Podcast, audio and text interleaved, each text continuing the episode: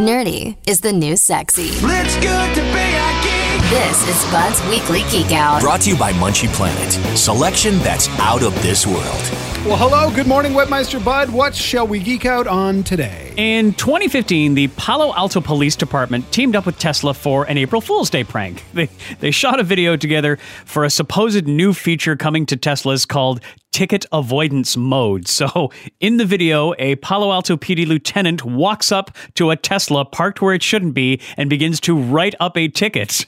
And then the car self drives away. Cue laughter, haha, funny joke, April Fools, everyone. Uh, 2015.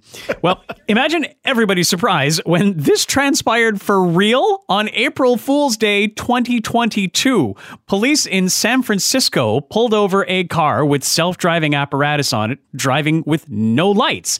The officer walks up to the car, but of course, there's no driver. The officer tries the door, but it's locked. And I, I don't know, what do you do? The officer headed back to his car and the driverless car took off. Wait, okay, wait.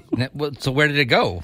Actually, less than a block. I guess the car initially pulled over because it saw the police lights, but then thought it wasn't in a safe spot to stay pulled over, so it drove away, went through just an intersection, pulled up behind another car and put its hazards on where police followed it and checked again to see if there was somebody in the car, but still no. Oh, man, the future is weird. Yes, but hold on. You, you didn't ask the answer the most important question. Oh, yes. Did the robot car get a ticket? no, no, no. So the car, the car was being operated by Chevrolet. Back in February, their Cruise self-driving unit started offering taxi rides in San Francisco, and that's why it was driving around empty.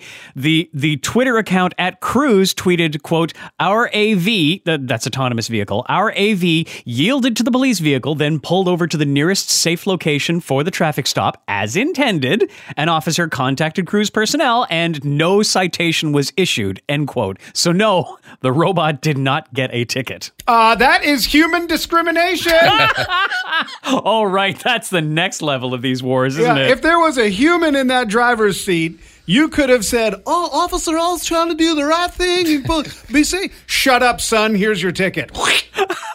Robo profiling is next, is it? yeah, right. I mean, Cruise has a dedicated number for law enforcement in the city to call if they have a concern, and they're connected with operators who can control the cars remotely. They also released a 19 minute video for first responders as a guide of how to interact with one of these vehicles. That is actually quite fascinating. They've clearly labeled wires in the engine to cut with bolt cutters to kill the battery. They've identified points in the chassis if you need to extricate someone, and on the video, they destroyed one of these cars demoing how to cut the roof off the thing with the jaws of life. You you can find that on our website. Wow. Uh, but back to the self-driving escape from the police. In the end, nobody was hurt. Everybody had a laugh, and all is well. Good joke. No no robot uprising quite yet. Quite, yeah, it's still coming. Exactly.